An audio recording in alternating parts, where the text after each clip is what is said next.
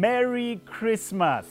As the songwriter goes and says, it's the most wonderful time of the year. Truly, this time of celebration, rejoicing, lots of feasting is an invitation for us to remember the reason for the season. My name is George Murichu, and I want to share that which I've entitled Beyond Jingle Bells. Simon Sinek is one of our best selling authors this day and age, and he's written a book entitled Start with Why. And in that book, he says that great leaders, great visionaries, great organizations always start with why. In order to persuade people and compel them lead in a certain direction, a leader who is really, really worth his salt will start with a why. And the reason I'm starting with the why is because Christmas, having been celebrated for 2,000 years, increasingly can, can lose its essence. It can lose its core. And this is why we need to go beyond jingle bells and keep front and center the reason for this season. The essence of why we have this day is actually to celebrate our Lord and Savior's birth. And the reason is found in 1 John chapter 3 verse 8 and various other scriptures, but I want to highlight that which the scriptures tell us. This is why Jesus came. This is why he was revealed. For this purpose, the Son of God was manifested that he might destroy the works of the devil. The reason we have Christmas is because there is one who did not want to leave us in our devices. The Lord Jesus didn't want to leave us locked in that dominion of darkness, darkness of sin, darkness of the devil. The Lord came so that He would deliver us out of that dominion and lead us, liberate us, usher us into a land of freedom, a land of the Spirit, a land where you and I can be repurposed and we can follow after Him.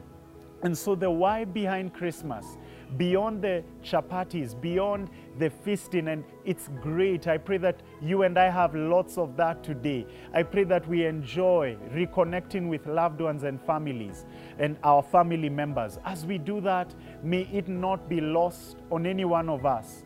May we keep this front and center that the reason for the season, the reason we have this day is to celebrate our Lord and our Savior's birth.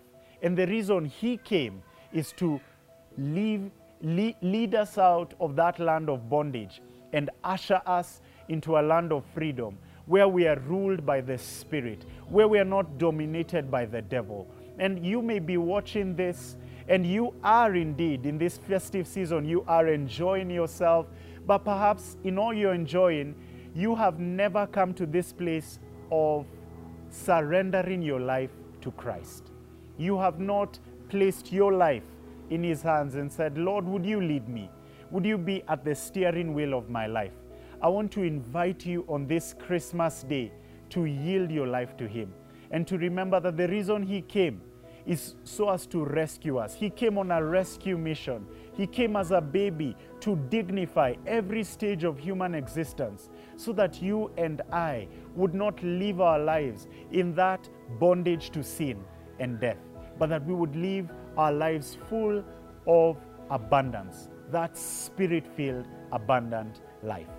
I want to close with the words of C.S. Lewis, who said that the Son of God became the Son of Man to make the sons of men sons of God.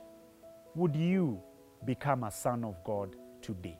Would you surrender your life to Jesus Christ and join us in celebrating his birth? Let's go beyond jingle bells. Let's celebrate new birth.